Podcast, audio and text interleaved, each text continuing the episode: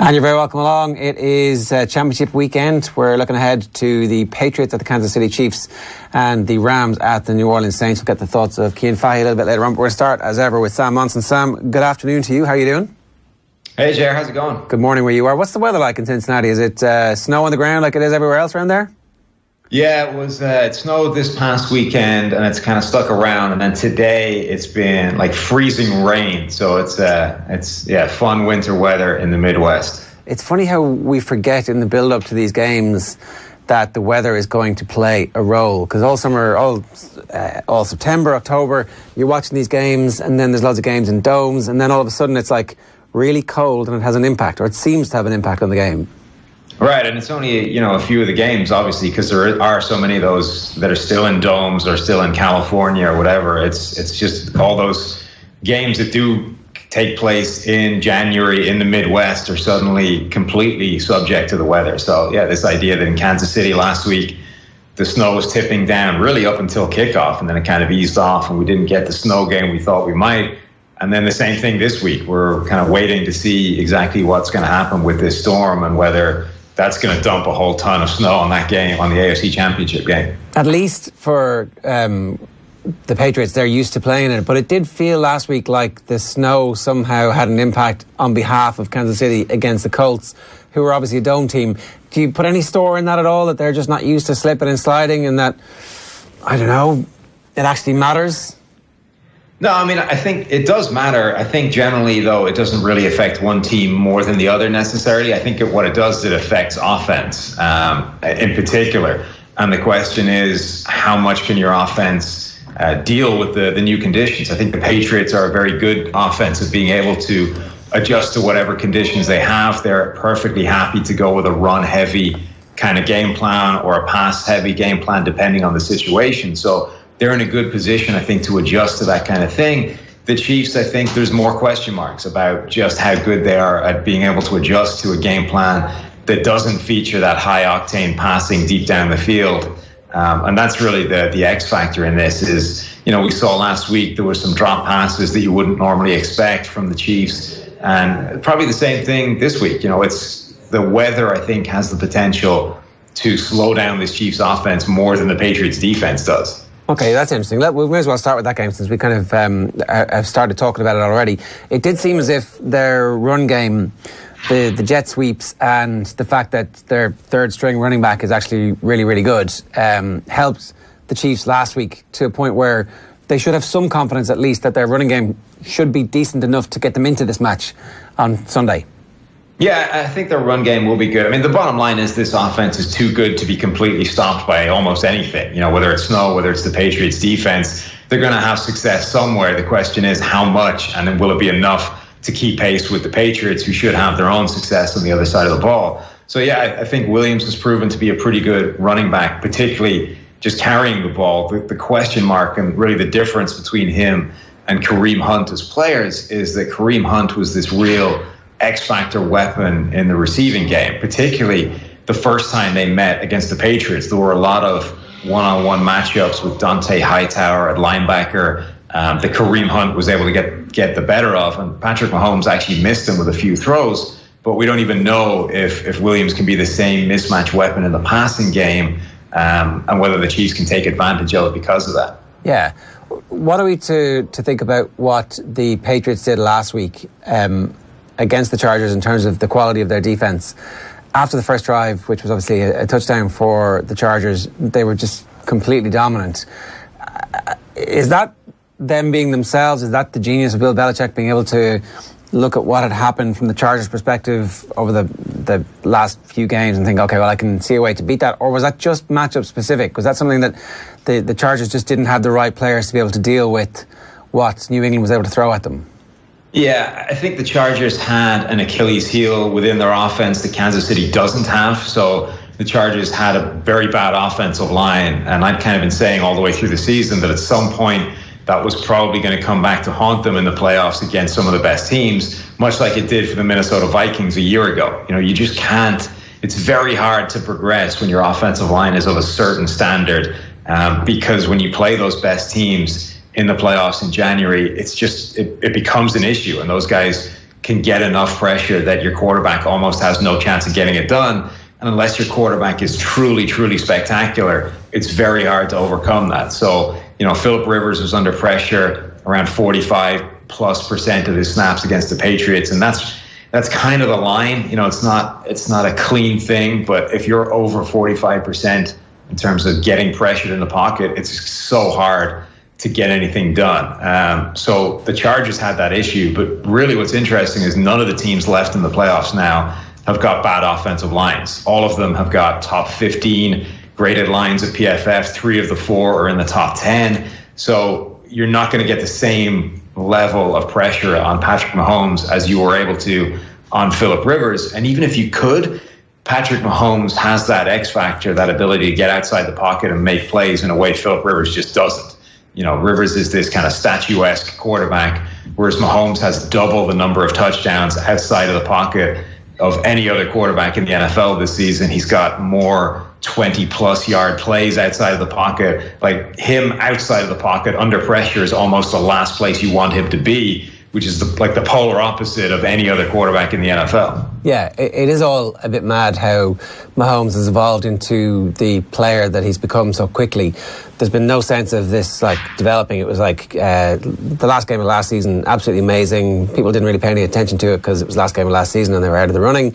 And then from the get go, the first second of this season, he's been sensational and has dealt with every setback along the way that has come his way. So if you are Bill Belichick this week, what type of game plan are you trying to come up with for your defense to stop and slow him down? Yeah, I mean that's the great question. Mahomes, you know, coming out of college was a guy who all the stuff he's, he's doing now outside of the structure he was doing in college. That was on tape, and that's not. I guess it's it's a surprise maybe that it's still working at this level, but it was all there in college. The question was could he actually do the regular stuff? Could he play within the structure of an offense from within a clean pocket and, you know, play a structured offense the way you need to most of the time in the NFL? Because typically you're not, you know, you're under pressure far less than you are kept clean in the pocket. So that's when you need to be at your best. And that was a question mark because almost everything he did in college was outside of the structure. It was this ad libbing, scrambling, crazy stuff. But this year he's been the number one quarterback in the NFL from a clean pocket. So he's done the structured stuff to an incredibly high level, and he's still doing the crazy stuff at that level as well. So he's reached this point where, a bit like Aaron Rodgers, you don't know what the game plan is. With every other quarterback, you at least know what you should be trying to do, even if you're even if they're able to get it done anyway. You know, everybody knows what the game plan should be against Tom Brady. Now, that's not to say it'll work because Brady is, you know, a Hall of Fame, all-time great quarterback, but you at least know what the plan should be. With Mahomes, I don't even know if teams understand what the plan should be anymore because you know he does drop off a little bit when he's under pressure, but he's the highest graded quarterback in the NFL under pressure. You can't just leave him alone in the pocket because he's the number one ranked quarterback from a clean pocket, and he's completely devastating when things break down. He has to ad lib outside of the pocket. So you need this hybrid of getting pressure on him without overcommitting and you know trying to take away these devastating weapons in the passing game it really isn't easy to do. And I, I, don't know that there is a clean solution to what you should be trying to do to, to throw him off his game. Yeah, because the, the the weapons that he has, we should talk a little bit about that. Um, like they they all represent individual challenges. Which, if that was the only thing on the team, fine. You you know you might have a speedster who can match up with Tyreek Hill. You might have a big guy or two who can somehow maybe nullify the best tight end in football as it is now in Travis Kelce So you add all these things together then and all the rest of the stuff that they have and have been able to lean on across the rest of the season and suddenly it becomes a, a, a multifaceted many-headed challenge. The only opposite kind of wrinkle in your mind when you're thinking about this is that like Belichick's always risen to these challenges has always been able to come up with something slightly different. Uh, you, you mentioned the Achilles heel being the, the offensive line last week there must be something that Belichick has looked at here and seen that afterwards we'll go, oh yeah, there was actually, you know, if you look back, these, this trend was evolving over a couple of weeks and he just hammered home on it. I can't believe, Ger, as a 49ers fan, you're going to give the crown of best tight end in the NFL to uh, to Travis Kelce without mentioning George Kittle. Come on. That's the one thing you've got left. I'm not going to do too um, much of a homer. yeah, look, I, I don't think they have this obvious way. The, the the only solution is to try and do what you think is going to have the best chance against these specific weapons. So what's interesting is, you know, the Patriots have Stephon Gilmore, who's PFF's number one graded cornerback in the NFL this season. He's got the lowest completion percentage in the NFL when playing man coverage, it's just 35%, which is an insane number. A cornerback, if he's under 50% in terms of completion percentage, he's amongst the top in the league. So to be down at 35 is something pretty special. He's got more pass breakups than any other corner. He's, I think, got the second highest um, contested catch rate of any cornerback. So even when he's allowing completions, he's challenging for the ball. But the first time around, the Patriots didn't put him on Tyreek Hill because even a guy that good, they don't trust to be able to go one on one with Hill on the outside. They think they're better off putting one guy on Hill, trying to disrupt him at the line, dedicating a second guy in coverage to safety to try and bracket him and slow him down that way, and then having Gilmore essentially eliminate Sammy Watkins on the other side. Um, but it you know it doesn't it, it doesn't work 100% because Hill still gets his hit you know gets some joy. Sammy Watkins may get a play or two here and there. Really, the game plan is just figuring out what the best chance of success across the board is and hoping it's enough. And it you know it, it did have I think a, a, an effect that most teams haven't had. You know Patrick Mahomes. For as good as he's been in the pocket, had his lowest grade of the season in the pocket against the Patriots. So it did have an effect. It just wasn't, you know, it, it, he still put up 40 points and had a ton of success. So really, I think what you're looking at when you look at this offense is what's the best we can do and hope it's enough. Try and slow it down to a point where. Right. But like even then, do you want them to be on the field for such a long period of time? I don't know. It's a, it's such a difficult conundrum for anybody to face, and yet the Patriots actually beat them earlier in the season. If you just pointed out, so I'd say they feel pretty good about this. Yeah, and the one the the one sort of factor, the way of slowing down this offense that we haven't mentioned that may be a real issue is with your offense. You know, when you look at a team like the Baltimore Ravens, the best thing they did in terms of screwing up these fast, high octane offenses was just stay on the field themselves. If you get your offense just chipping away, grinding, you know, executing these 10 minute drives and keeping this offense on the sideline, I think that might be the biggest way of slowing them down, particularly when you factor in the weather as well. And what's interesting is it shouldn't work this way, but just keeping those guys on the sideline seems to have this psychological effect. You know, it, they they know that if they don't get it done, if they go three and out, it's going to be another 10 minutes before they see the ball again, and they just start to to force it and not quite get things done the way they should. So I think that is a potential way that they can slow this team down the, the the issue may be that as much as they won the first time, the Chiefs' defense is a completely different unit at Arrowhead Stadium at home. They've allowed something like ten points per game fewer at home than they have on the road. So the Patriots' offense itself is probably going to have less joy than they had the first time around. Um, and then it's just a case of can they slow the Chiefs down enough for to keep in the same area. It felt a little bit like um, last week that we were watching something historic from Belichick because like when they were the best team, you expect them to win, and when. Uh, you know, there were, there were those seasons where they clearly had loads of weapons. Everybody was playing well. Gronkowski was fit and was completely, you know, unmarkable, really. But this was a bit different. This was uh, uh up against a side who were on a roll, who had come off an absolutely dominant defensive performance, and they go out and they score four touchdowns in their first four possessions. They just completely annihilated what was supposed to be the absolute strength of the Chargers. Joey Bosa and, and uh, Melvin Ingram did not get in anywhere near close to the uh, the quarterback or even the disruption that they'd had the previous week. And I, I don't really understand how that can happen where um, a team is so strong against what is supposed to be the, the strength of the opposition. And then you, I, like I, I just put it straight down to the genius of Belichick. Yeah, I think there's there's a part of that. There's part of this idea that the Patriots would obviously have the right game plan going into the game. I think the other part of that equation is that the Chargers had absolutely the wrong game plan going into this game. And this was as much of a coaching failure on their side as it was a coaching success by Belichick. The the Chargers kind of elected to play the same sort of defense that they deployed against the Baltimore Ravens. This unique idea of we'll play seven defensive backs, we'll essentially take all the linebackers off the field and we'll defend the run that way. And that was hailed as this genius scheme uh, to, to foil this Ravens running offense. And it was clever because it matched Lamar Jackson in particular up with faster players that he couldn't outrun to the edge. You know, linebackers he can beat for speed, and that was the issue. So they matched him up with these faster defensive backs, but that only works if your defensive linemen win up front as well, because otherwise you've got big offensive linemen getting to the second level and just wiping the floor with these smaller guys that they outweigh by 100 pounds. And that didn't happen against Baltimore because those big guys up front won. Those guys did not win against the Patriots, and they just got smeared off the park. They, they, they got absolutely annihilated in the run game. And then the other issue is that, like I said before, you at least understand the game plan to beat Tom Brady.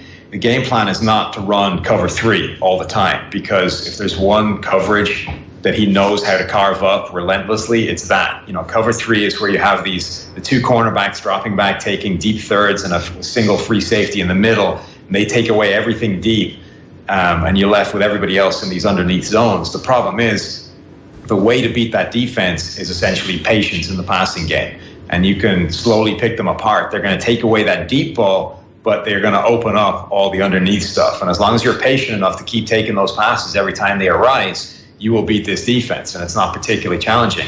And there's no more patient quarterback in NFL history than Tom Brady and you, you, see that just from the number of catches that James White had. That's yeah. what they were prepared to do with the ball all the time.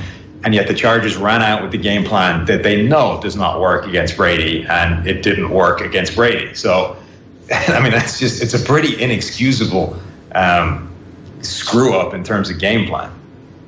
Yeah, okay. Okay, that, that uh, takes the edge off a little bit because it did feel like it was. Um, it was as good a coaching achievement as I've seen from Belichick over this whole point where the team looks broken. Like Gronkowski's a shadow of himself. The previous week, Edelman had been the previous four or five weeks. Edelman had been dropping catches and just not looking good. Um, they obviously lost Gordon, who was supposed to be this thing that was going to open up the rest of the offense. Uh, Sony Michel looked a bit like a bust in the middle of the season, and then lo and behold, everything gets fixed in the space of a couple of weeks off, you're like, wow, this is absolutely amazing.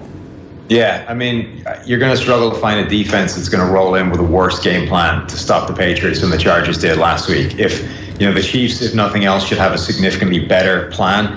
Um, they don't run cover three an awful lot at all. They run a lot of man coverage, which is the way to beat the Patriots. It's not going to stop them, but it's the best way of slowing down that offense. The Chiefs run the third most man coverage of any team in the NFL and they have bigger, stronger bodies up front. They're not going to play with these seven defensive backs. They're going to put some linebackers on the field. So the Patriots are going to have a tougher time in the run game as well, even though they have this excellent run blocking offensive line. I think we should at least see a better game plan against them this week. You're making the Chiefs favorite, it sounds like. Yeah, I think they are. Um, I think that defense, as I said, is a completely different unit at home.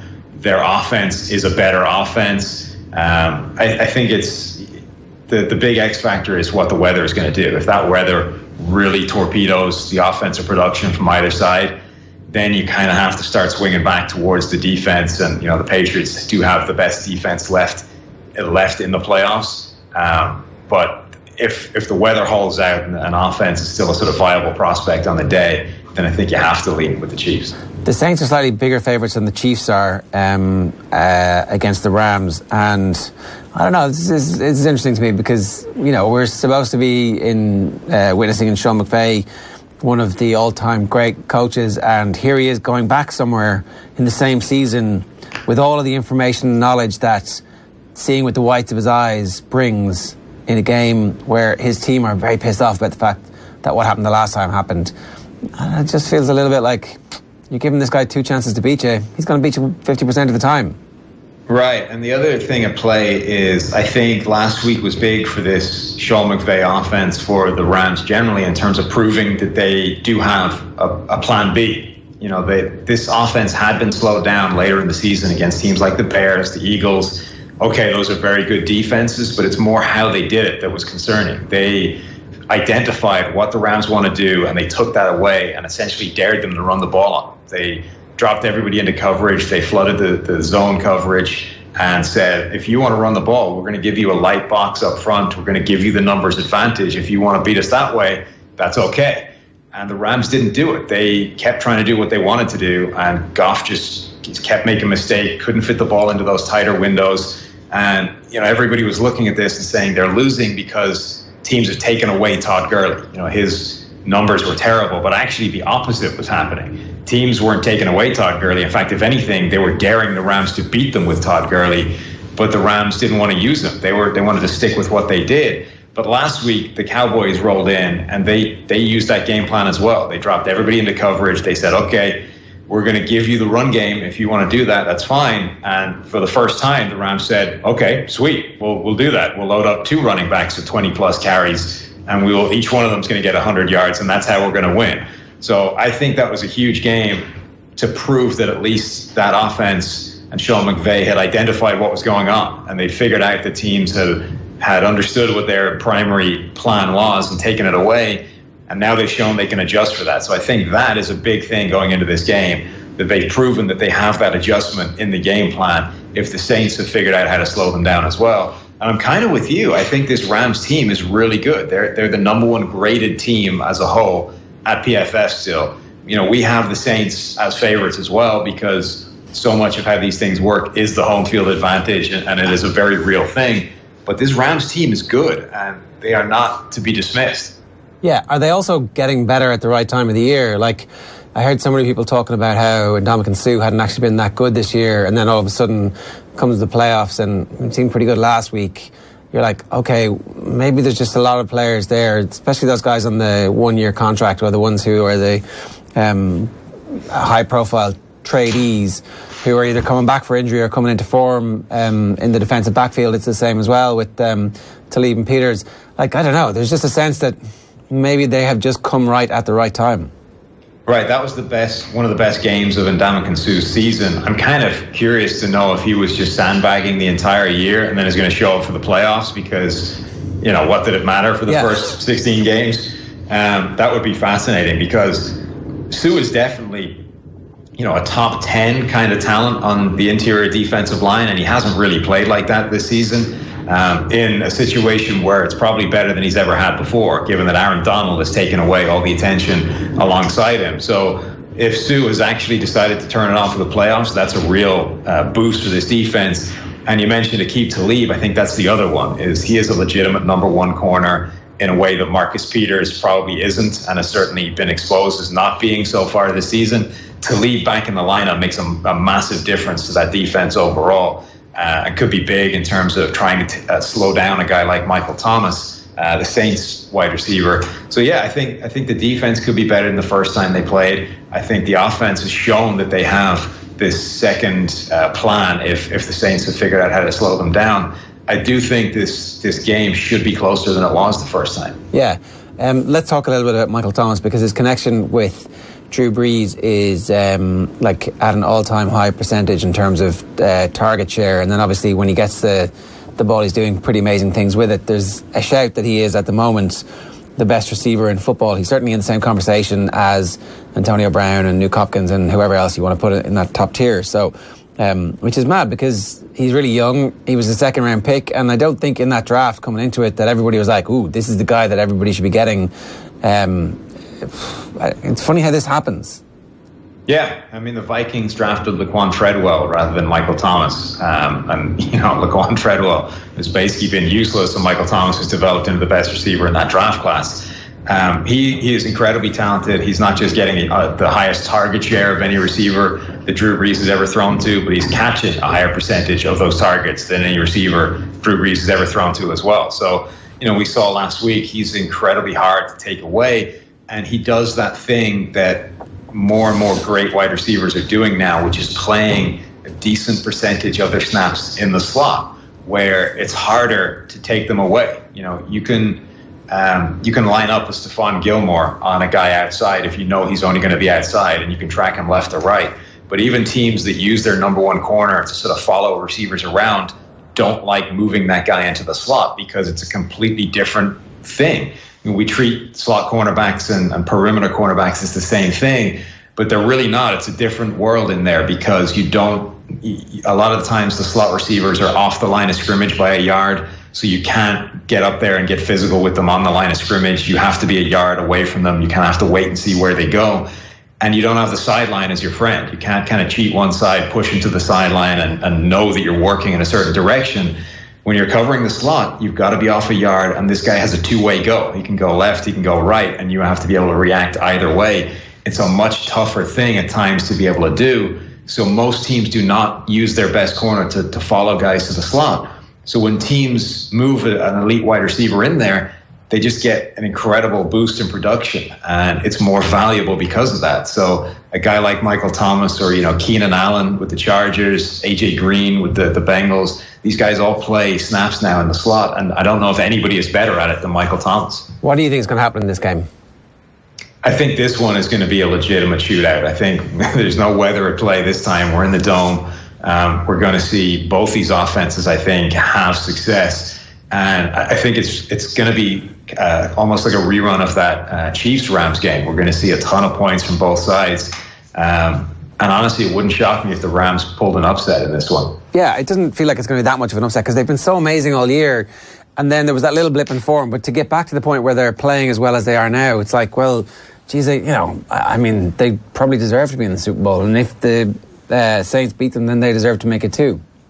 Right, and I think I think because of the way they've at least answered the blip in form. You know, I think so much of that was a schematic problem that teams had identified how to slow down this offense, and now Sean McVay has identified how to stop them doing that. I think that's huge. You know, it's one thing to have your your initial uh, plan slowed down and not have an answer. It's another thing entirely to go, okay, you can take that away if you want. I have another I have another alternative. And I think now they've shown that they have that. That makes this game way more interesting. Yeah, the CJ Anderson last bit I wanted to ask you about. It's a mad story that you can be out of the league effectively and now have put together the run that he's put together. Um, it does make you wonder about all the money that's being invested and all the high picks that are being invested in running backs. Like CJ Anderson is a, a Super Bowl winning superback uh, quarter uh, running back with uh, the Broncos a couple of years ago, and he was really good. He wanted money. The Broncos said no, we don't really rate you. He bounced to two separate teams already in the league this season and is available for nothing, basically. Um, how does this happen? How is it that you can walk in off the street and find the holes that he's finding? Yeah, I, I kind of feel sorry for running backs because it's probably the most attritional position in the NFL. Those guys essentially get hit every single play hard, and it takes its toll quicker than anything else. So those guys want to get paid. You know, Le'Veon Bell wants a big contract. But ultimately, we are being proved time and time again that they're just not worth it. It's not worth paying a running back because you can get the same production from pretty much anywhere. And it's not because those guys aren't talented, it's because they are actually a smaller part of the reason for the running back success than you would assume. You know, you think if a running back is getting all those yardage, it's the all those yards, it's the running back that's making it happen. But actually, the blocking, the offensive line is far more important in determining how successful the runner is going to be than the runner is. And you know it, that one is is easy enough to understand. But when you actually dive into the numbers, things like the passing game are more important in determining how successful the running game is going to be than the running back is. And you know, there's there's a bunch of different things at play. The running back is actually quite far down the list in terms of who is important to generating rushing success. And so you get a guy like CJ Anderson, who is a good running back. You know, when he burst onto the scene, he was grading exceptionally well. But the Broncos, I think, correctly identified that we don't want to pay this guy big money because we can replace the production. Um, and then, you know, the, he's bounced around. You bring him in, and you see then the other side of this. The Rams have the number one run blocking line in the NFL. So this idea that Todd Gurley was ever an MVP candidate was always insane because he was running through these giant holes that this offensive line was opening up. And as if we needed proof of that, you bring in CJ Anderson off the street carrying this giant gut. I don't know what he's been eating while he's been chilling on the street, but it, it's not exactly healthy salads or anything. This guy is carrying some pretty significant weight around his waist these days. And Anderson is able to average 140 yards and 6.4 yards per carry.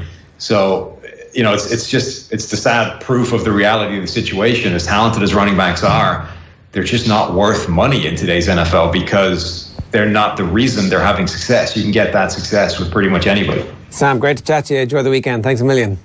You too. Take it easy. That's uh, Sam Monson from PFF joining us uh, live on the line from Cincinnati. Uh, we're going to go to Cian Fahey in a minute. I can run you through the um, results and fixtures now. Obviously, it's uh, a big weekend. It's championship weekend. The first game kicks off at uh, five minutes past nine here for us five minutes past eight. Would that make sense on uh, Sunday? Uh, we are five ahead of Eastern time, so five past eight um, is the LA Rams at the Saints after obviously the Saints beating the Eagles 2014 and the Rams coming through against the Cowboys 30 22. Of all the wins last weekend, it seems like the Rams beating the Cowboys was maybe the most impressive, given that the Eagles were out to a 14 zip win. Maybe the Saints win is just as impressive when you think about it like that. The uh, Patriots put up 41 points against the Chargers. The Chiefs put up 31 points against the Colts. Both those games were effectively blowouts. Um, there was a minor bit of um, suggestion that perhaps uh, there might have been a mild bit of peril at one point, but not really for either of these two teams um, in the end. And that one kicks off uh, 6.40 p.m. Eastern, so 6 and 5 is 11. 20 to midnight is the uh, kickoff for the Patriots at the Kansas City Chiefs. You can see there Cian Fahey is with us. Cian, how you doing? Doing all right. How are you? Yeah, how's the jet lag? Uh, you were in LA last weekend to um, see your beloved Chargers and Rams. Uh, I got home at 7 p.m. on Monday. I woke up yeah, on Tuesday, yesterday at 7 p.m. Uh, at night. So I look worse. I feel I feel even worse than that. Wow. Okay. So uh, yeah, I'm sure you could you couldn't walk anywhere in LA without noticing that uh, these their two teams are doing exceedingly well, right? Yeah, well, I wound up in a pretty nice hotel downtown, and I went down into the lobby one day, and I was surrounded by Dallas Cowboys cheerleaders. So you could pretty much tell that everyone was there. It was um, interesting though that there was loads and loads and loads of Cowboys fans there. It was very much like I, I don't know if we came across on TV, but it wasn't exactly a home game for the Rams on, on the day. I don't think. Yeah, I think they had slightly over the Rams had slightly over fifty percent, which was a bit of a relief to them because they did feel at one point or feared that it was going to be 60-40 in favour of the Cowboys.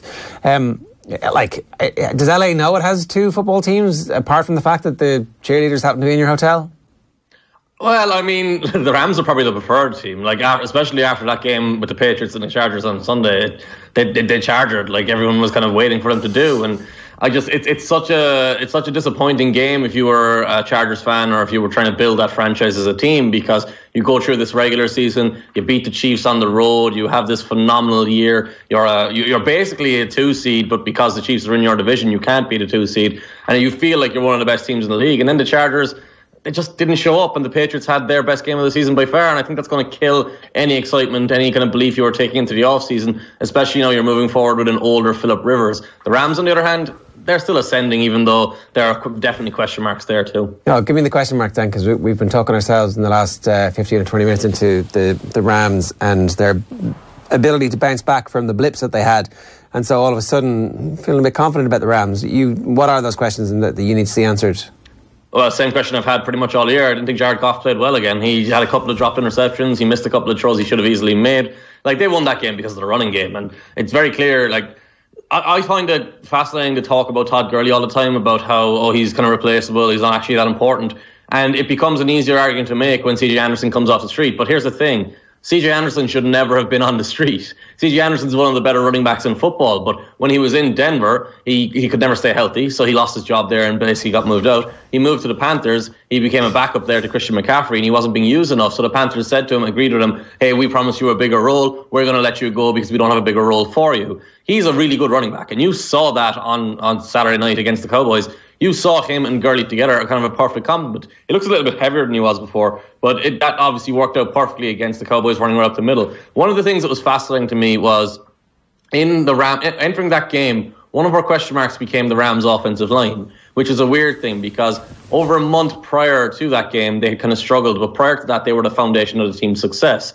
And in that game, they just dominated the defensive line, which was crazy because you've got Randy Gregory, you've got Demarcus Lawrence, you've got good defensive tackles there. And then it came out after the game that coaching had a big impact. The uh, Rams offensive players were saying that they knew exactly what the defensive linemen were going to do based on specific ways that they lined up. So when they could, uh, and you kind of notice it during the game, Randy Gregory would come off the ball, go upfield very quickly, and get thrown out of the play, and they'd run right behind, run into that spot right there where he was, where he vacated. And that's something you can do when you know what the defensive end is going to do all the time. So the interesting thing to me there is you got a specific tell on the Cowboys defense, so you're able to attack the defense and create all that space. When you move forward and you go into the into New Orleans and you've got to play at Saints defense that like the Saints defense is kind of inconsistent, but it's talented. If Sheldon Rankins is healthy, if Cameron Jordan is healthy, they're going to be able to disrupt you and get into the backfield and disrupt run plays, rush the passer, create more pressure than the Cowboys did, assuming they don't have tells like the Cowboys had. But that was kind of a very interesting thing to me because I just did not expect the Cowboys' defensive line to be such to have such a limited impact and to be taken advantage of so much. And then you found out after why they had the, they were outcoached. Jason Garrett, the whole coaching staff, you expected them to be outcoached, but you didn't maybe didn't expect it to be that clear and that kind of defining for the game. Yeah. Okay. So that advantage disappears, and yet they still have the advantage of having the genius coaches who've done all the work to diagnose this in the first place. So while the specific advantage against Dallas might be lessened, there's is there still? I mean, obviously they had that coaching staff, but they still have the benefit of having that genius within them. Is that enough to see them through against the Saints? I mean, it, it, having that genius is huge, but Sean Payton's a really, really good coach too. Like the the gap now becomes much smaller. Sean Payton knows what he's doing. That that coaching staff as a whole knows what it's doing. You're not going to have uh, like a, a, clear a clear mismatch that gets re- repeatedly beaten over and over and over again the way it was against the Cowboys. Is Taysom Hill and all that gimmickry is that not just a little bit of madness, a strain that he's like uh, being a bit too cute? Yeah, that's that's the one. That's like, but that's the thing. That's the only thing I dislike with Sean Payton right now. Like, if he could get rid of that, and actually, funny enough, Hill hit an actual throw last week for the first time all year. It's working. And got brought back. Yeah, yeah. But so you can argue it's working, but I don't really think it's working. I think I think Taysom Hill is great for like the special teams fake punts that they had last week, even though it was the most obvious fake punt. I don't know how the Eagles didn't see it coming and and using him on like the wildcat stuff that works. I just necessarily wouldn't do it. They kind of needed to do a little bit uh, things a little bit differently last week because Drew Brees had a really bad game initially. He came out, he missed that first throw of the game that should have been a touchdown, came back as an interception. He missed two more deep throws throughout the first three quarters that should have been big plays. He was very consistent on the short and underneath throws. You see that throw to Michael Thomas for the touchdown perfectly placed on the back shoulder, perfectly away from the defender for Thomas to work back through it. So he was still had a had a, baseline of quality, but the mistakes were there from Brees and the kind of inconsistency of the offense as a whole was there. There were a couple of holding penalties, there were a couple of problems in protection, which isn't something you want to have against a team that has Aaron Donald. I think the one kind of counter to that would be the Rams have Aaron Donald, they don't really have anyone else. The Eagles have Michael Bennett, have Chris Long, they have Derek Barnett. They have uh, they have uh, former Raven whose whose name is escaping me. Timmy Jernigan. They have a bunch of guys who can attack you and close that pocket. The Rams don't have that. They have Aaron Donald who'll break everything up. So you will think Sean Payton will be able to game plan for Donald specifically and set the offense up as a whole. But Brees flatly has to play better than he did last week. Otherwise, they won't be able to beat the Rams. Yeah. Okay. All right. Um, Which, by the way, by the way, you should hear from everything I just said. This kind of sets itself up as a good game. Yeah. Okay. So that this this should be like a proper shootout with um, points at, at both. Like, sometimes I, I, end up hoping for that, and the game ends up like uh, you know very low scoring because of what's at stake in this. Like it's effectively a semi final, right? Uh, so many sports events, the semi-finals are shit games. Everybody, years and years in, in, time, nobody. How did that go? How did they get in there? What happened there? Because so much is on the line, and what's on the line is a place in the Super Bowl. So I'm going to use a massive cliche of all cliches right now and say the Rams do have to start well because the reason the Eagles stayed in that game and the reason they were able to prolong that game a little bit was they started well. If you don't start well against the Saints in, in New Orleans, we've seen it time and time and time again. The Saints go up a touchdown on their opening drive or on their second drive, then they add another one before the end of the first quarter, and it just starts piling on and piling on. And suddenly the score is 40 14 and it's completely out of reach. And I don't really buy into the idea that certain parts of the game are more important than others. But in this specific case, when you've got that stadium, when you've got that team that just is ruthless at taking you out and pounding on you and pounding on you when you're down on the ground, you can't have a bad start. And a big part of that is going to be on Goff because he has that tendency to just miss these throws he should make sometimes. And if that happens early on, it, well, it can't happen throughout the game really at all. But especially if that happens early on, it'll be a big problem. Like the, the Eagles, I felt like the Eagles were in control of that game and kind of coasting a little bit until Nick Foles missed that deep shot and underthrew it and Marshon Lattimore intercepted him. And that kind of flipped the game really because like Foles had made that phenomenal throw to start where he got the first touchdown. He made a couple of good throws after that. The offense was humming a little bit. Brees and was struggling, and had, the tension was kind of building. But as soon as Foles threw that interception, it was like, oh yeah, we're, we're getting the Eagles back. We're getting that Foles uh, player back. And I know they were still in it at the end, but it, but for for large stretches of that game, Foles wasn't very good. But the only reason they were still in it at the end was that they had they quelled the initial surge from the Saints. And a stupid enough decision to take the field goal at the point that they did. Yeah, look, we always do that retroactively, but I, I think so. Yes, they kind of the thing that bothers me these days is more like so we get to the end of game situations and one team's trying to kill the clock and they run on first down, they throw a screen on second down, and then they're either going to just run on third down or they're so far back that they have to kind of it's very unlikely that they're going to convert for a first down everyone's doing that now, and it's so it becomes so predictable that we're just kind of taking away one minute forty, two minutes on the clock, and saying, "Hey, go and try and beat us," which seems like a crazy, crazy thing to do when you spend the rest of the game trying to actually get first downs. Yeah, it, it's that conservative, scared nature that we don't want to make the big mistake, and it's not something that we should really be seeing at this stage of the NFL where we've got all these offensive coaches in the league. Um, a lot of the uh, post-match analysis and reaction that I've been listening to since the weekend has been banging on fetishizing the um, the use of play action by the teams who are surviving up to this point, and they're making the point that. Um, the Patriots have had the most success on play action over the last decade or so. Why is everybody not using play action all the time? It's the thing that's working in the league. Why does everybody just not do it? It works, yeah. Well, it, it's kind of not something I would disagree with, but it's also the idea that you have to use play action properly. Like you can't just use it all, all the time. And so, like, here's the argument: you have a quarterback like uh, Aaron Rodgers, Tom Brady, even the very, very best quarterbacks. You don't necessarily want to overuse play action with them because when you use play action, you're relying more heavily on the specific design of the play. You're relying on taking the quarterback's eyes away from his receivers. You're giving him fewer options to throw the ball to a specific spot that has been distorted by the play fake where you've created space. So if you have a more limited quarterback, if you have Nick Foles, it's perfect. You use play action, he knows where to go with the ball. If that's not there, he throws it away or he takes a sack or whatever. But if you have a guy like Tom Brady, and I know they're great at play action, but they're great at everything, so it's kind of a, a, pointless thing to, to argue. But if you have a guy like Tom Brady and you give him all five options going out and you don't have a play action, you have his eyes up all the time, he can look at his first option and go, yeah, that's not good. He can look at his second option, that's not good. He can look at his third option, that's not good. Oh, here are my fourth and fifth options, I'll go to them. So if you're using play action, you're taking that aspect away. And there's also this design of plays. So there are teams in the league who run play action, like Mike Mularkey's offense. I'm going back to it from two years ago now, just I don't have a great example from this year. Two years ago, he would run these play fake designs that were easily easily responded to, easily read. You could react to them perfectly, and he used had, had very few of them. Jeff Fisher was the same for years.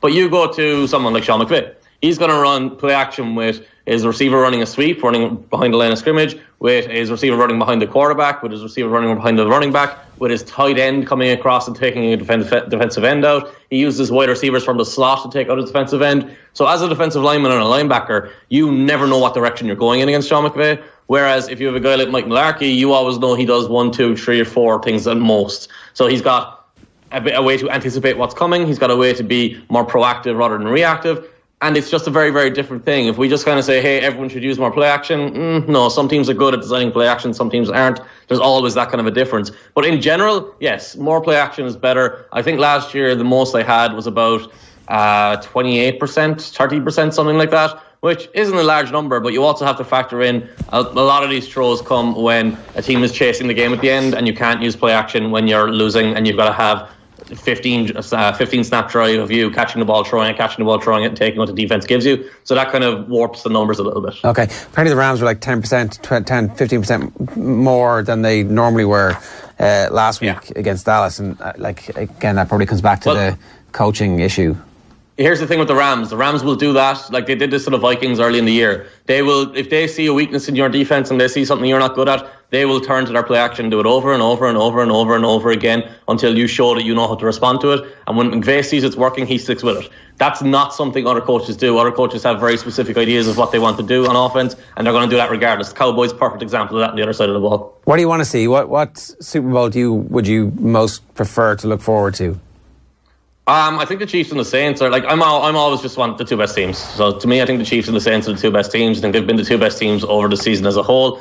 And I feel like watching Patrick Mahomes and Drew Brees after their MVP arguments, there's a narrative there. Watching Patrick Mahomes and MVP and Drew Brees just playing on the field to me is massively appealing. Uh, I think I, I, a part of me just doesn't want to see the Patriots because we've seen them so many times. Yeah. But I also don't feel like they've played that well over the course of the year. I think we the recency bias of last week is hey, they're the Patriots, they're going to dominate again, they're back. I would be very surprised if they went into Kansas City and won. Okay, so uh, that's not just what you want to see, that's what you think will happen, that it will be Brees yeah. against Mahomes. I, I, like. I think the Saints' home field is huge for the Saints. I think they had a bad game last week. I think that's probably the first bad. Like they've scored, they scored 21 points in the game earlier this year as well. So they scored 20 points this week. So outside of that, all of their home games, they've scored like 35, 40. It's, it's yeah. been just pouring it on teams. I don't think the Rams have the defense to run with them. They have a decent defense. It's good defense. I don't think it's as good as the Eagles' defense, and I don't think Brees will play as poorly. But the other side of it is like the Patriots going into Kansas City is fascinating in itself because you get Belichick doing that game plan against uh, against Mahomes. You saw him force he, he disguised two interceptions against Mahomes in the regular season. He might be able to do that again, but I just don't feel like the Patriots defense as a whole is going to be able to keep pace with Kelce, with Watkins, with Hill, with uh, I've completely forgotten the running back because Kareem Hunt is gone. so with all the weapons Williams. that they've got, yeah, yeah, there you go. With all with all the weapons they've got, I don't think the Patriots are going to be able to keep pace. But again, look, it's the Patriots. They're always there for a reason. They're always there because they are that good. But we'll find out. Cian, good stuff. Enjoy the weekend. Thanks a million, man. Thanks, man. Cian Fahey giving us uh, some thoughts ahead of the weekend. Uh, so Sue's picks for those of you who are following along: 24 out of 33 on the year, which is a pretty amazing record. Uh, she's gone for the Saints minus three and a half, and the Patriots. She's taking the points. The Pats plus three. So the Saints minus three and a half against the Rams, and the Pats plus three. Um, I don't know. Saints Patriots Super Bowl will be good. Any of the teams who are left making it is going to be a good game in the Super Bowl because there's four good teams left. This is kind of what we want. It's great having some underdogs along for a little bit of the ride, but uh, go home, underdogs. Your time is over. We'll see you next week. Good luck.